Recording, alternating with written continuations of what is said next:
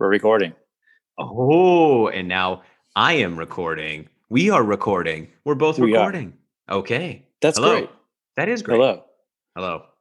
I get a lot of feedback on how we start episodes. Mm-hmm. At least 30% of our listeners say how great they love the start of our episodes. So that's three people? Yes. You didn't know I could do math. 30% of 10 is 3. So how are you doing? I'm good. Obviously, we had a bit of a technical snafu yesterday with the episode we recorded, which hopefully we will still be able to get out there. But because I just felt like it was such a great episode. And we talked about some really cool things about the movie and stuff outside of the movie. So actually, we decided today to kind of discuss things unrelated to movies in a sense, which we've never done before. And so I'm kind of excited to talk about this. But really, you were the catalyst for this conversation that we had. And so the theme or topic of today, and I loved this title you gave it, is transparency in training, which we will get to later on.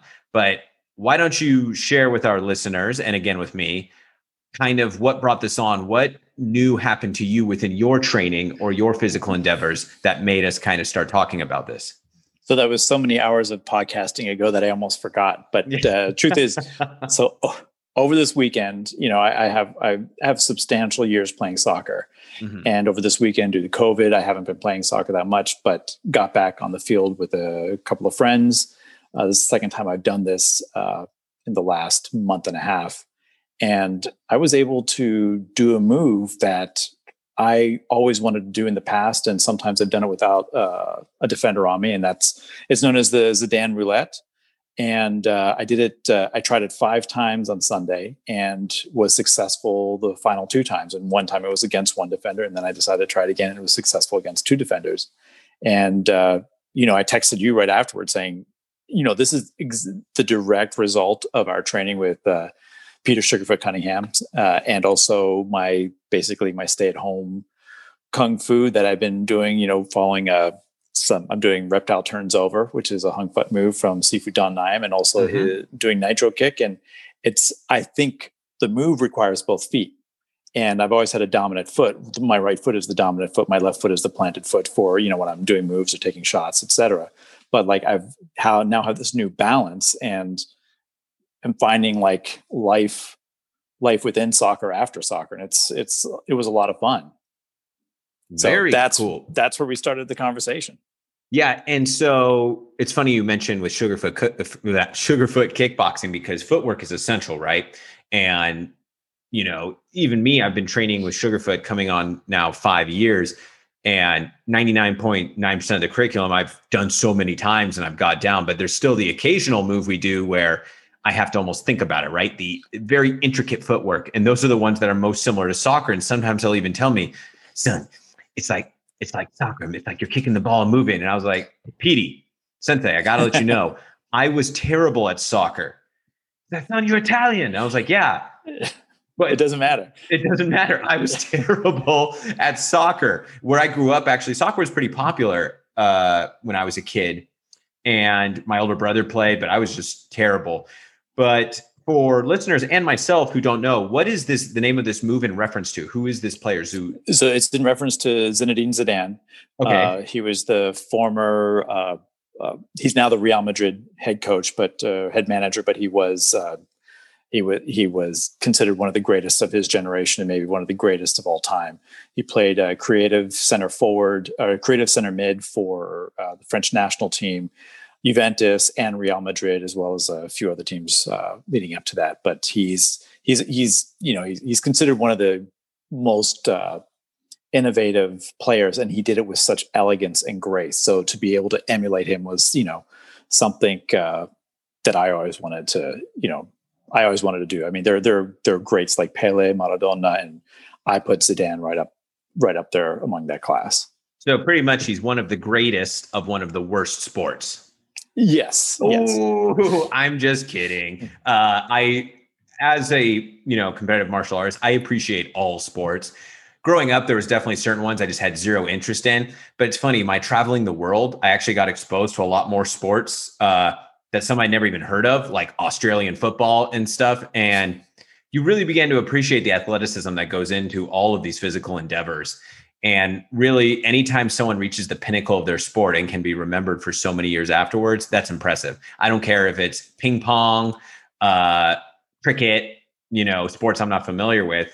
Just like for me, when I moved to China, they love badminton. Yeah. Huge, especially in Guangzhou. It's like we're some of the best players in the world. I'm like, badminton, that game you like, you know, played as a kid with your grandma maybe or something, but it's huge and they take it super seriously. And I was like, all right, I get it. But that's awesome. No, thank you very much. It definitely was awesome to experience. It is definitely related to finding balance on both legs to be able to do that because, you know, like I said before, I could do it without a defender present, but if a defender was present in the past, like they're going to kick the ball out from underneath. Right. And this just goes to show, this is another thing I want to point out to people, that this old misconception of, okay, yes, obviously you're going to reach a certain point in your life where you're of an age and maybe you can't perform as well as you once did. But this is coming from somebody that's been playing soccer for, I'd imagine, over 20 years, right? Maybe. Yeah. And okay. Yeah. And so it was, yes. Yeah. And so for you now at this point to be able to finally pull off this move just goes to show that age truly is a number. You know what I mean? And yes, you're not playing in like a semi-pro, or this wasn't in one of the leagues you play in necessarily. It's 2-on-2, but you still did it. And that's very impressive. And it was great. And yeah, the first time I did it, it was against one of my former teammates, co-workers. And so the second time we switched teams and he wanted to body up on me to see if I could bust it again. And I feel like I did. And if he's listening to the podcast, he'll let me know if I didn't, but yeah, after the movie, he's like, great move. You pulled it off. The best part is also the fact that you've been practicing your hung foot. So if he decided he wanted to fight you, yeah, forget it, son. I'm going to reptile turnover all over him. Yeah, I am a reptile turnover. But, and it's funny actually, because I've only ever done one class of Hung Fut with Sifu Don. I was very privileged to do a class with him. And it's a Southern traditional Kung Fu style that I approve of. Well, at least Sifu Don's training methodology and way of approaching it, just like there's plenty of great Wing Chun schools, but unfortunately for every great trainer of a like traditional Kung Fu system that you find, you're going to find 10 terrible ones. And I mean, unfortunately, that's just kind of the trend with a lot of traditional martial arts. But it seems especially so with the current trend of Chinese martial arts schools. But that kind of segues nicely into this idea that we were discussing yesterday, and that's transparency in training. So with technological innovations of the last 20 years or so and social media and everything else, we now have exposure and connection to so many different people all over the world. And that includes world-class athletes, world-class trainers. You know, you can do all of your physical training via Zoom and stuff if you want to now, or YouTube videos or this or that. And this kind of home workout market, it's not necessarily that it had never been done before, you know, starting with any sort of home entertainment system, whether it was VHS, Betamax. In those early days, we had like home workout videos, right? Jane Fonda was huge in the early 80s and was part of that boom of even VHS sales and so forth. But nowadays, it's nice because you have so many different options, a lot of times for free, or a lot of times more economical in the sense of you get like a new workout every day, as opposed to, well, I've got my one, you know, aerobics video that I've watched over and over again. But with that also comes a warning, or I guess you might call it a cautionary tale, of doing your due diligence and research and who you're watching and what they're doing and how to apply it to yourself. And this is where we come into this idea of transparency in training. So, and I would often tell my clients this, for maybe listeners that don't know, I work primarily as a fitness professional for the last, 6 years. And that's what I did, put myself through my amateur fight career up to this point, and also to support myself through grad school. And I would often tell my clients, you know, they'd maybe see especially like YouTube influencers. They'd ask me, have you seen this guy? Or have you seen this guy? Look at this video. Look what this person does. And, you know, most of the time it's, yes, they're actually doing it. But even these workouts that they sometimes tell people or these moves they show, they won't be 100% clear on their particular training methodology or even honest about it. So for example, let's say it's a very intricate body weight jumping exercise. Like we'll call it a scorpion burpee kick or something. And it's like, okay, well, first of all, how do I apply this into my workout? And this is not to say that not everybody doesn't give you this full information, but so many don't. So they'll just show this move and blah, blah. It's like, all right, well, you know, how do I put this into my workout? When do I do this within my workout, which is key and essential? You know, am I doing it for reps? Am I doing it for time? Do I need to do all my dynamic stretches and everything first and my warm up? And I'll tell you right now, yes, typically, but you know, a lot of casual viewers may not even know to do this stuff. So that's why you need to make sure that, and well, it's kind of like anytime you watch a video, do something like, please contact your, health physician first before starting any sort of exercise program. And that's actually very sage, great advice. But a lot of times you're going to have these influencers, especially, and you have to know whether or not you can trust this person. Are they the real deal? What's their background? And that's another part of this transparency is I'm very nitpicky about finding out individuals' background, like where they came from, whether it's from martial arts or fitness, like what makes you such an expert, you know, especially if not to sound superficial, but if on outwardly appearance, I am questioning you, I'm going to want some more detail about your background. And this could be from the way they perform their moves or perhaps being very judgmental, even the physique, but you know, in the realm of fitness, that's kind of important. And I lost my train of thought, but so you know, because why should I trust you in that sense? You know what I mean? And especially with the influencers, that's the thing. These people that have made themselves based solely off of I'm a YouTube influencer, I'm an Instagram influencer, and there's so many fake martial arts guru guys doing this now. And I'll admit, sometimes they're pretty entertaining, but a lot of them aren't even doing it for the entertainment value. They're doing it for I'm going to teach you how to do this, and I'm a master of 15 different styles, and then. And someone who has been doing martial arts his whole life, I can tell you, it's hard enough to quote unquote master one style. And truly, you never really master any style, right? That is if you have the right mindset of training. Like even me, you know, people are like, well, man, especially when you've moved up there, you know, there's a market for doing like, you know, kickboxing and stuff, and you should open up your own gym. And I'm one of those people that's, if anything, overly transparent about my own background and stuff. It's like, yes, I've been doing martial arts my whole life. I've been doing fitness all of my adult life. You know, and even me, I don't feel qualified enough to be like a martial arts real like sensei or a crew in Muay Thai or a coach really. And I've done a decent amount, but I still don't feel that I qualify in that sense because I hold such a high standard. So when these other people, you know, go and become these kind of influencers and are telling people how to do all this stuff, I expect them to be of the highest level. And a lot of times these guys, you know, even if you try to dig deeper and go to their website, it's like, hi, I'm so-and-so and I teach so-and-so. And that's it. It's like, well, who is your teacher? What was your background? What did you do? It's funny because like, you know, earlier you were saying like, you quoted R. Kelly, age ain't nothing but a number, like in reference to like my soccer. But, right. It's the same with like some of the influencers, some of the trainers that are out there with their 8-minute abs and et cetera. You know, sometimes I do look at the age of people, and if I see that they are under a certain point, like under a certain age, I might not put as much weight into what they're doing. Not because it might not relate to me, because they, you know, I remember when I was like a particular age and, you know, let me be more specific. Cause I think when I'm not specific, it's very vague. When I was, you know, playing soccer 4 days a week, I would also add in, some kickboxing or some Kung Fu. Now I could record, hey, look at this 5 minutes of like kicking, and then that's how I get my physique. You know, I sometimes feel as though there people are doing things outside of just that 8-minute workout.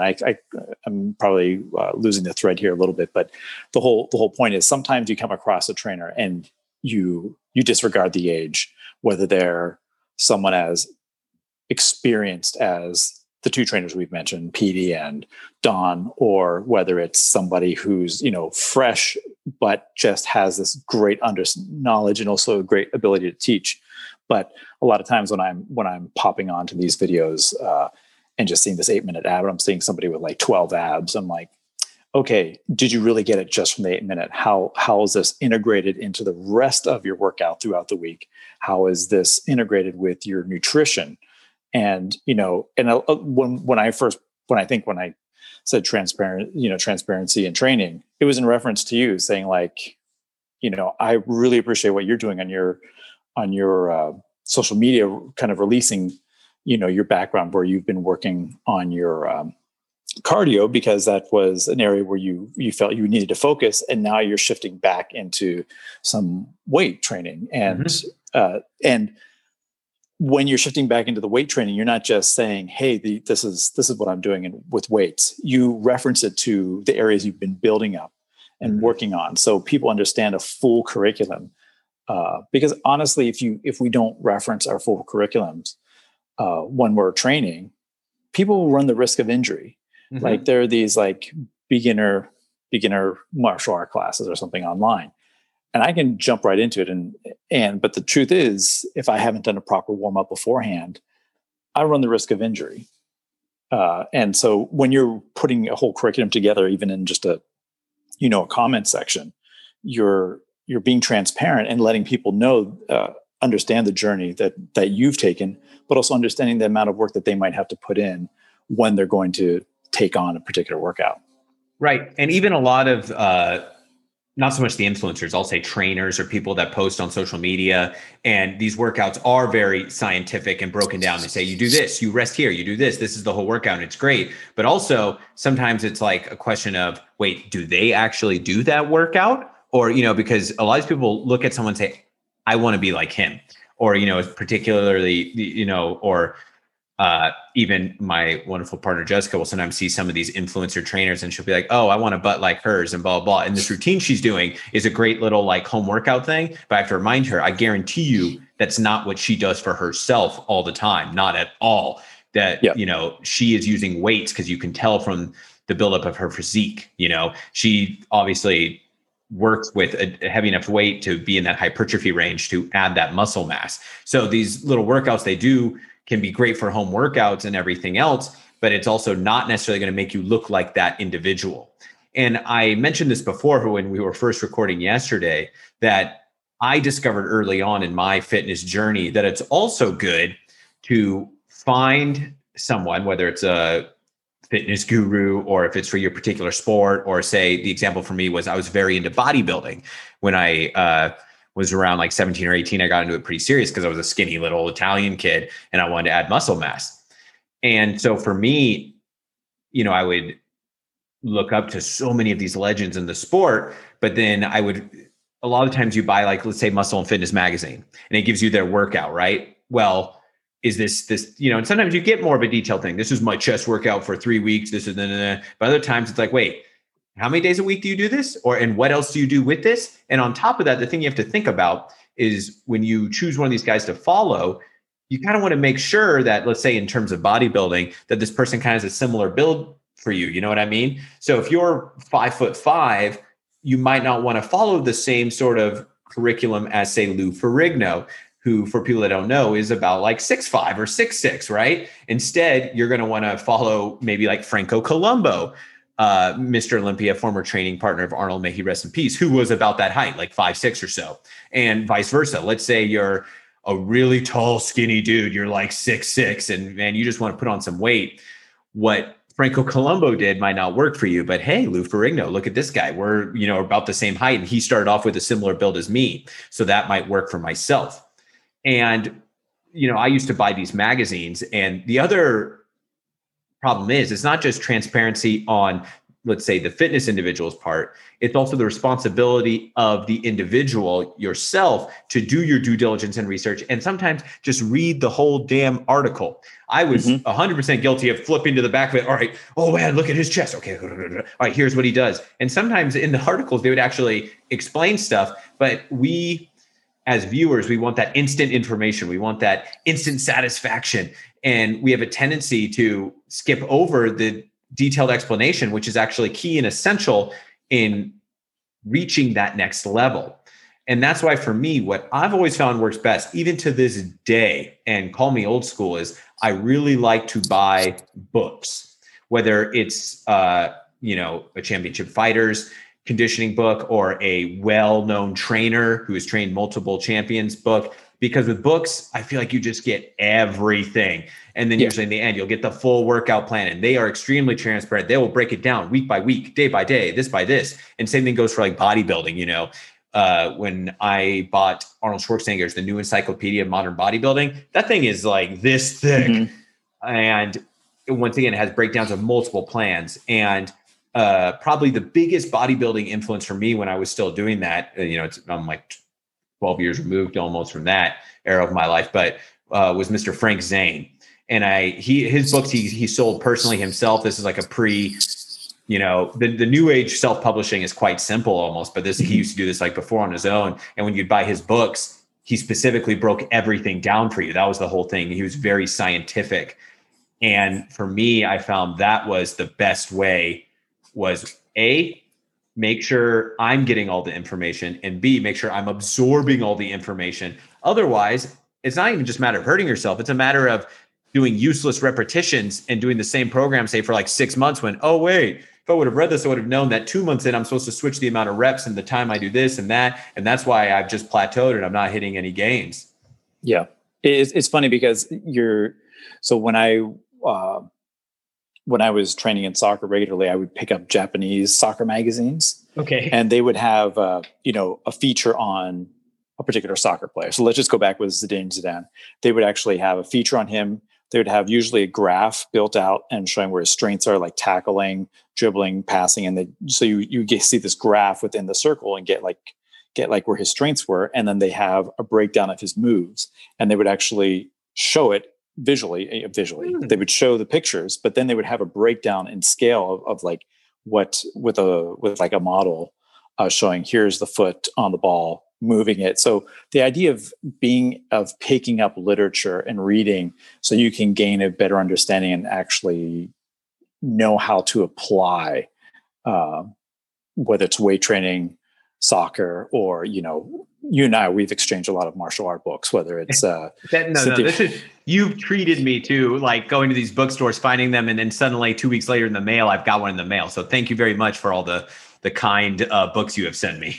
Well, but I mean, that's the whole point. Like you and I, and I would encourage our listeners to if the best way to actually mine deep into whatever your curriculum is, whether it's martial arts or whatever your genre is, whether it's, soccer or weightlifting or just a general cross training, to find someone that you connect with, find someone who is physically, what you're aspiring to, and also, fits your physical, matches what you are in a sense, like not 6'5" and doing a 5'5" workout, and then finding out if there's literature from that person or by that person, and then mining into that, because that's where you're really going to get all the finite details. And then of course, ultimately is if you seek out someone, or seek out that person specifically, and, sometimes they have time for you and you can start training with them, which is, what happened with Sifu Don and myself, and, same with you and Petey. Yeah. And, kind of final note on that before I segue into the next part. So let's say sometimes you may buy one of these books or something, and you may know a lot of the information, but you can sometimes get just one thing out of said book or said program or whatever. And if it becomes beneficial and something that you use for the rest of your workout journey for the rest of your life, then awesome. It was worth it. For example, I remember it was back when I was still in Thailand, or excuse me, in China, and I was visiting Thailand. So I must have bought, either which way, I bought an old Bill Superfoot Wallace book about, maybe 7 years ago or so now. And I like to collect too. I'm a collector, right? So I'll collect these old books, but it was his his stretching book, one of his many stretching books, I'm sure. I had one of his stretching VHS tapes as a kid. I still have it downstairs. But there was a few, at that time, I was having a lot of issues with my elbows, mostly from just the impact of training, but also years of heavy lifting, not necessarily lifting properly either, my own fault. And so he had a few, as part of his warm-up drills, he had a few like elbow loosening drills in there. And I slowly started implementing them. And I swear by adding those to my daily stretching routine, my pre-workout stretching routine, my elbows have improved exponentially. Just these little things. So that alone has made it worth the whatever dollar purchase it was and been crucial for me in my training career because as we all know, especially when you're getting ready for a fight, a lot of impact is not just offensively hitting the pads, but absorbing hits. Man, your elbows can get jacked. And before, mine used to just get like instant pain. And to add to that, those stretches helped because when I started training with Sugarfoot and he made me, he was the first trainer that ever, first of all, he's brought my boxing to a whole nother level, but I never threw hooks in my fights ever. And he not only taught me how to throw a hook, the left hook's now my favorite punch, tied with the jab, but he also taught me how to extend my punches. And before, because of my bad elbows, I was never able to do that. You know, I could only punch it, you know, when I was at like my bodybuilding biggest and I was in Thailand training and fighting, I was like, and like a T-Rex almost. And I'll never forget him.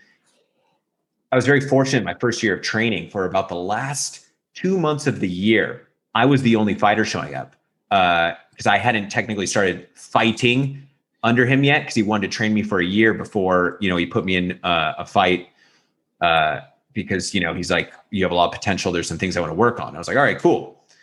And all the other like fighters I was training with, whether, you know, it was Herman or anybody else, they were done for the year. They're like, all right, we're all taking the year off. So I kind of almost had like 2 months to a month and a half where it was just he and I doing a lot of this one-on-one training. I remember he's holding the pads for me. I go to him. He's like, wait, and he steps back and I step forward towards him. He's like, wait, don't move, son. Don't move. He like puts his hands, you know, touches my gloves. He's like, don't move. And he starts moving backwards. He said, don't move. Now hit the pads. And I was like, and you instinctively want to just step forward. He's like, no, just hit him. And slowly it's like every day was more and more till, you know, if he would have told me I would have been able to throw a left hook from so far away. I was like, no, you can't throw a left hook from that far, but sure enough, I can. And so that was kind of, I went off on a tangent there, but once again, I attribute a lot of that recovery of my elbows and rehabilitation of my elbows to some simple stretches I learned from an old Bill Superfoot Wallace book. Those, I think his books might be my favorite books, by the way, because he just really goes into detail. And I don't, maybe it's because of the fact that he had to overcome some physical limitations. And you wouldn't really think that there are physical limitations if you just watch him, but he really knows how to articulate for maybe a fighter like, or train someone who's training in martial arts, like myself, who it's sometimes it is a foreign language. It's using my body in a different way. And just to be able to read and see his examples, it just, I don't know. His books are a rare, sort of a rare gem. I want to see that stretching book. Yeah. I'll have to show you when you come up to visit, but it's funny. Speaking of him real quick, I follow him on Facebook and he does a whole like online curriculum for his students right now, because obviously he's not going around doing his seminars, but he posts a little video of him working the bag. And I believe Superfoot is 75 years old now. Yeah. And I was just blown away by how good his bag work still is. I mean, I did you see that one? Yeah, I did. It's phenomenal. He's got strength. He's just so relaxed when he's like, but I don't know. He's fantastic. Oh, 100%. And it's funny because I posted the other day that video of Gary Daniels shadow boxing, and his kicks are just mind blowing how good they still are. And then you see Bill Superfoot Wallace, and it's kind of a throwback to what I was talking about at the beginning of the podcast, where, you know, age doesn't really matter. If you consistently train, you can maintain an amazing level of physical abilities and martial arts abilities more specifically. But I mean, go ahead. Yeah. I mean, just on that note alone, I mean, that's one of the reasons why I just love, I love training with Don. He's out of state, but I mean, I'm even now I'm thinking about when can I get back to Nevada to train with him, because just being inspired by people, and particularly by him, specifically by him, who've stayed in shape for so long. You know, a lot of pro athletes, when they retire, you see within 2 years that when the structure is gone, the body shifts. And I even experienced that as well. When I basically took a step back, I experienced this shift in my body as well. I mean, I was letting injuries mend and everything, but yep, to work through that and be self-disciplined, self-structured, and self-motivated to continue, Bill Sugarfoot, Bill Sugarfoot. Superfoot, well, yeah. And for the people that don't know, yeah, remember, Sugarfoot got his name from Superfoot. Yeah. So, yeah, but I mean, from Bill Superfoot Wallace and to Don, and just seeing these guys who have maintained their health for so long and are able to continue to learn themselves, which then lifts the bar for us, but then also lifts the inspiration for us. Don's a beast. And anybody who doesn't follow him on social media needs to, because that guy, man, once again, like, physique wise, him and Gary Daniels at that age, they're both just so ripped still. You're like, geez Louise. And it's awesome. Definitely not our grandfather's generation. Yeah. That's for sure. Yeah. And I interrupted you. You were about to make a point. Oh, I just want to say kind of my final note on this episode is, and that was what I was searching for on my phone just now, because I was like, damn it, I forgot to look it up.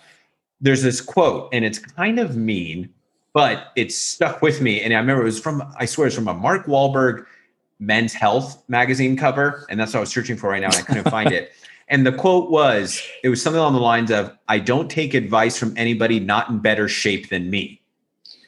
And yes, it's slightly mean, but at the same time, it's very relevant and true in a sense. And it's always kind of stuck with me. And obviously there's exceptions to the rules, right? Like, you know, older people that were once great champions, whatever their sport is, whatever, or blah, blah, you know, obviously they're going to get older and maybe not be in as good a shape of you.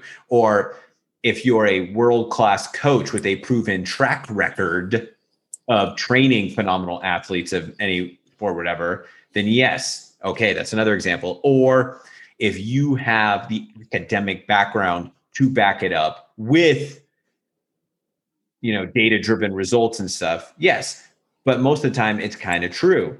Like and throughout my fitness journey, I've actually, especially back when I was more into bodybuilding and stuff, it was kind of mind blowing how often people would come up and, you know, try to give unsolicited advice. And that's something I do not like. And I myself, as long as someone doesn't look like they're going to hurt themselves, whether it's like physical training or martial arts, whatever, I don't give any advice. I stick to myself. If I'm asked, I may kindly suggest something, but otherwise I'm like, yeah, no, I'm good. But it's another one of these things where you also shouldn't be following someone that, if they don't have a proven track record and also aren't in better shape than you or have better abilities, you know, why would you really listen to them or follow them? If it's like, yeah, well, look, here are the people I've coached and this is what they've accomplished under me, and here's their testimonial. Sure. But you also, even that, you get like, you know, when I'm doing these deep dives on these guys and they'll be like, well, and I've coached these people, and they'll make a list. And it's like, well, from your other accomplishments or lack thereof or credentials, it seems highly unlikely. Did you just go and train with this person one time and maybe show them how to throw a weird punch you once learned, and you count that as training them for this fight? You know what I mean? And people, it's not just a lack of transparency, it's just dishonesty. And you, yeah, unfortunately, for every great individual you find in the world of martial arts that has like an established code of whether it's Budo or whatever this martial spirit is, you're going to find a lot of hustlers and con men. And unfortunately, probably people that didn't start off to be that way, but just have a lot of insecurities and end up going down the slippery slope where they just have to keep up the lies. Yeah. And then that becomes almost heartbreaking. You know, we never like to see our heroes fall, but you know, sometimes it just happens. So once again, it's due diligence, doing your research, making sure this person is the real deal, and then finding the program that's best suited for you and getting the full information about the program to help you on your fitness journey, whatever sport that may be or whatever goals you may have. Yeah. And we definitely recommend reading books. Yeah. I mean, we're old school and we love books, and I think everyone should read books still. I read nonstop all day, and there is this convenience. Well, because the problem is also nowadays, a lot of the original print medium we don't have anymore. I love magazines, man. I used to love to get magazines, but half the ones I used to get aren't even around anymore. So, you know, I find myself reading articles online a lot, but I miss having the newspaper. You know what I mean? Agree. Yeah. I agree. And, the other problem with books is obviously they take up space. So really, everyone start going back to the library. Yeah. Yeah. But any final thoughts on this, or stuff you feel we should cover real quick? Or, I mean, I think this is a good, I think we've covered what we need to cover. I mean, obviously, I've written down thoughts over here, but I think one of our objectives today was to talk about transparency, to, you know, also talk about ourselves. I think the one thing we talked about in the podcast that unfortunately didn't record so well, that we haven't touched on yet, was like your specific training regimen and reference back to your posts. I don't know if you want to expand on that at all, or just refer people over to that. Most definitely. So pretty much what I posted was, okay, so for me, once again, I've now like the fifth time mentioning this, growing up, small, skinny Italian kid. I was not athletically gifted in any way, shape, or form. I started martial arts at a very young age, and I was by no means gifted at that either. You know, I chugged along, always did my best. My dad taught me to always do my best. I played basketball. I was okay. You know, I always had to work really hard to be at an even acceptable level, especially when you grow up in a very sports-centric town like I did. And so when I first got into kickboxing when I was in college or university, I had terrible cardio, and that was left over from when I was a kid, just naturally really bad cardio. You'd think being so skinny, and like usually those kind of kids, oh yeah, we'll put them in track, they can run miles. Now, I used to run, I remember in junior high when running the mile, like the best I ever did, where I thought I was going to die afterwards, you know, like was an 8 something. And that was me. And you know, that's not a terrible time, but that was me like, I was more around that 10 to 12 minute range when really I should have been, you know, much, much faster than that. And so when I got into fighting, my cardio was terrible. Also that has to do with my physical training. Once again, as I mentioned before, I was into bodybuilding, and bodybuilding typically isn't very cohesive to competitive kickboxing or MMA. You know, the larger muscles you have take up more of your blood flow, which therefore, you know, takes up more of your oxygen, et cetera, et cetera. So when I first started off, not only did I have terrible cardio, then I had bulked up, and I would just gas out after one round, like in my early smoker fights and gym sparring fights. For people that don't know, smokers are like kind of unsanctioned fights, very more than a sparring match, but not a sanctioned bout, right? And so I would just do terrible.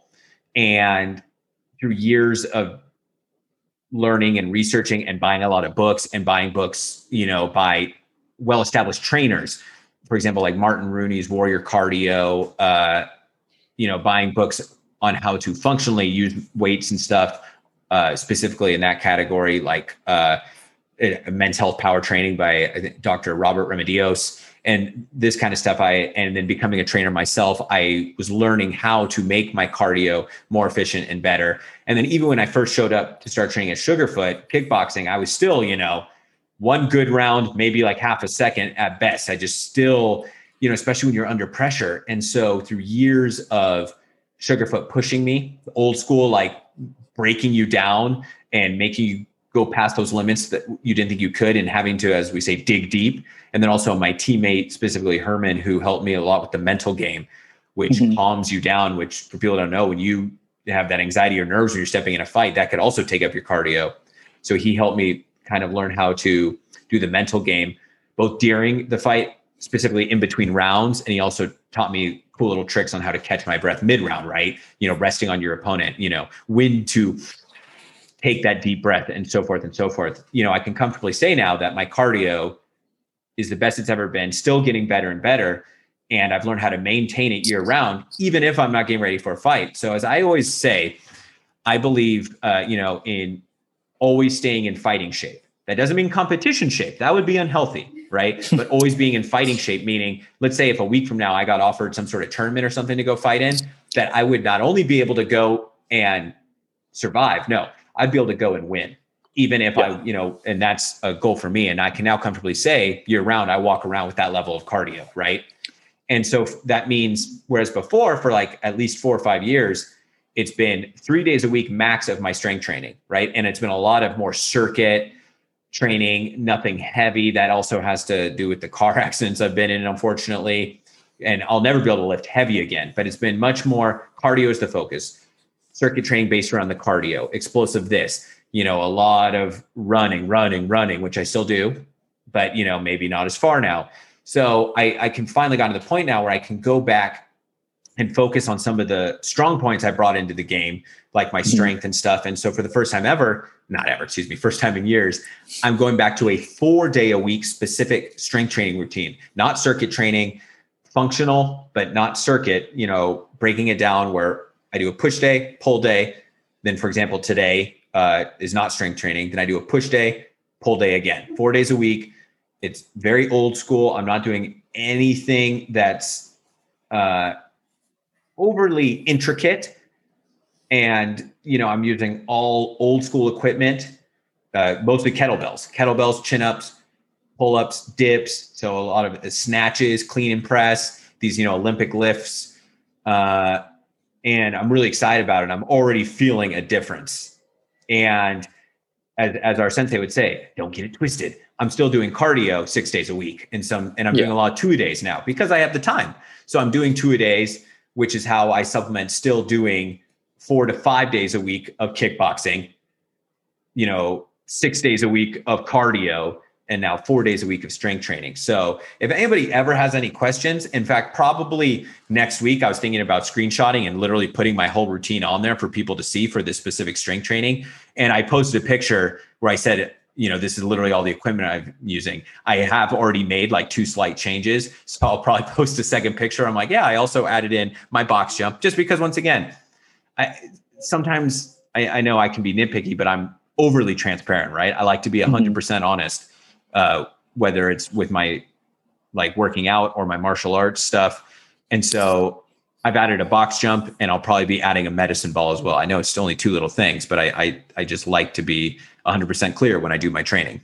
Well, and that's what's important because, and I think that's where the whole transparency comes in, because if you're a novice or if you're just someone who is really wants to get better and wants to get healthier, and they throw on these videos, if they're not going to see the results because they don't know the full curriculum of the person behind it. And if they see the full curriculum, that, you know what, I don't have time for that, but I have time for this much, they at least know where their growth is going to be. So sometimes I fear, I don't know, like, I guess my concern is when I watch these videos, I'm seeing people, I'm, you know, visualizing these people who are trying to get to that shape and they can't get to that shape based on this only 8 minute a day workout. Am I doing it twice a day? How many times? You know, there's no curriculum with that. It's just 8 minute a day, you do this for 8 minutes a day, and you're not going to get to that point that they are in that video. And then they're going to get dissuaded and then stop and then slide back to where they were. And then if they have, you know, health issues, high cholesterol, high, you know, waistline, you know, borderline diabetic, it's going to become harder to start again. Cause it's always hard to start. But like when we were kids, the first time you did something, it wasn't that hard. The only thing you had to overcome was maybe being shy at something. Yeah. But as you get older and you've done something and then you stop, like to put my like soccer cleats back on, sometimes it's a little difficult. The shoe doesn't fit as well. You know, I want to do it, but I'm just saying, like, sometimes at the start of the season, at the start of preseason, it was hard to put my stuff back on sometimes. Sometimes I still had injuries. And so if someone is dealing with health issues or wants to attain a certain goal, when they're doing these 8 minute workouts and they don't know everything else that the person's doing, there's that potential of stopping and sliding back. And that's why when I saw your post, I in yesterday's podcast that may or may not air at some point, I wanted to like point out my appreciation of like what you're doing. Yeah. And I'd say a closing note, because we could literally talk a whole episode about this, talking about the getting older and stuff like this, you can't out train a bad diet. And diet becomes key, especially as you're getting older. Like, look at Tom Brady's phenomenal performance at the Super Bowl this past Sunday, right? And he has taken his diet very seriously for years. And there's, you know, been a lot of articles and so forth about it. I know he experimented with being vegan for a bit, but then also it was then later it like comes out like, well, no, he wasn't a full-time vegan. You know, he would kind of go through phases or whatever, this or that. And, but it just goes to show that you can still stay on top of your game, but man, you need a good diet, especially when it comes to things like abs. If you want to see your abs and you want to see your obliques, you know, for me, even with my personal journey, when I was into bodybuilding and stuff, I had a terrible diet. I knew nothing about dieting. I just thought the more I eat, the better. Protein shakes. Oh. And the funny part is I had like a decent, not great, but decent six pack in the front, right? You know, strong and this and that. But I had this pooch on the sides, like, you know, my no obliques, zero looking obliques, and just, and, you know, literally a pooch.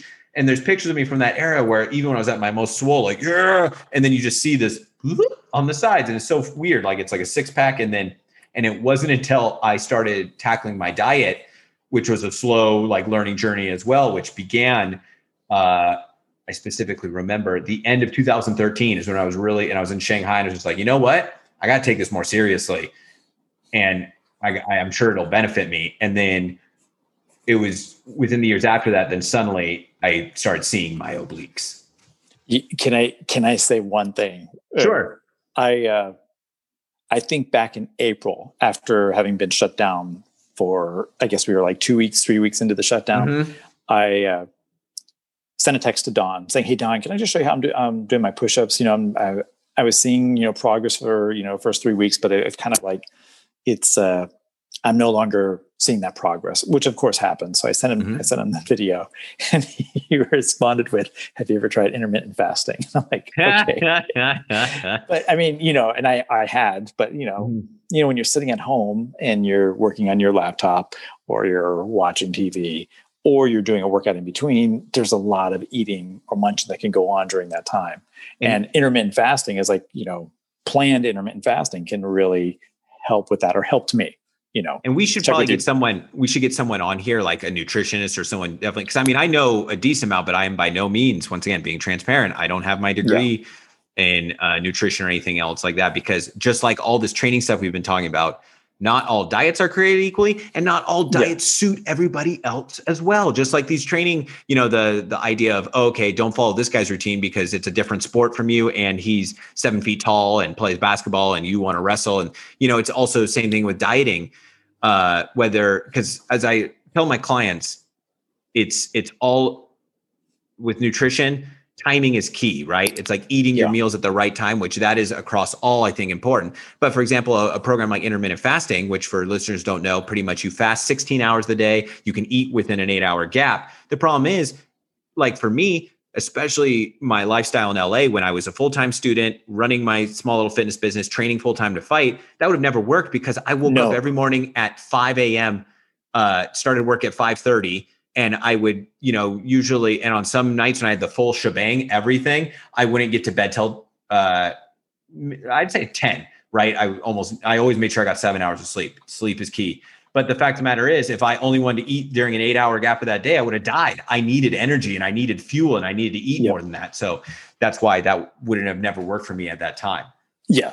Everything has its season, and everything, you know, each diet isn't meant for each person. So, but I just found it funny that, like, when I asked him about push-ups, he's like, "Try intermittent fasting." Okay. All right, my man. Well, this was fun. This is cool. We should definitely do some more, even because obviously this is still martial arts and fitness related, but we really didn't talk anything about movies. So maybe we'll do some more of these, and maybe we can bring certain people on. As I said, I'd love to have like a high level nutritionist or trainer on here where we can ask them our own questions and they can, you know, break stuff down. But on that note, this episode will be dropping soon. We may decide to drop the other one that had major technical issues just because it was such a great episode. And I figured, what the hell? But yeah, any final thoughts? This has been educational. All right. And fun. Yes. And we will be recording again soon. Peace.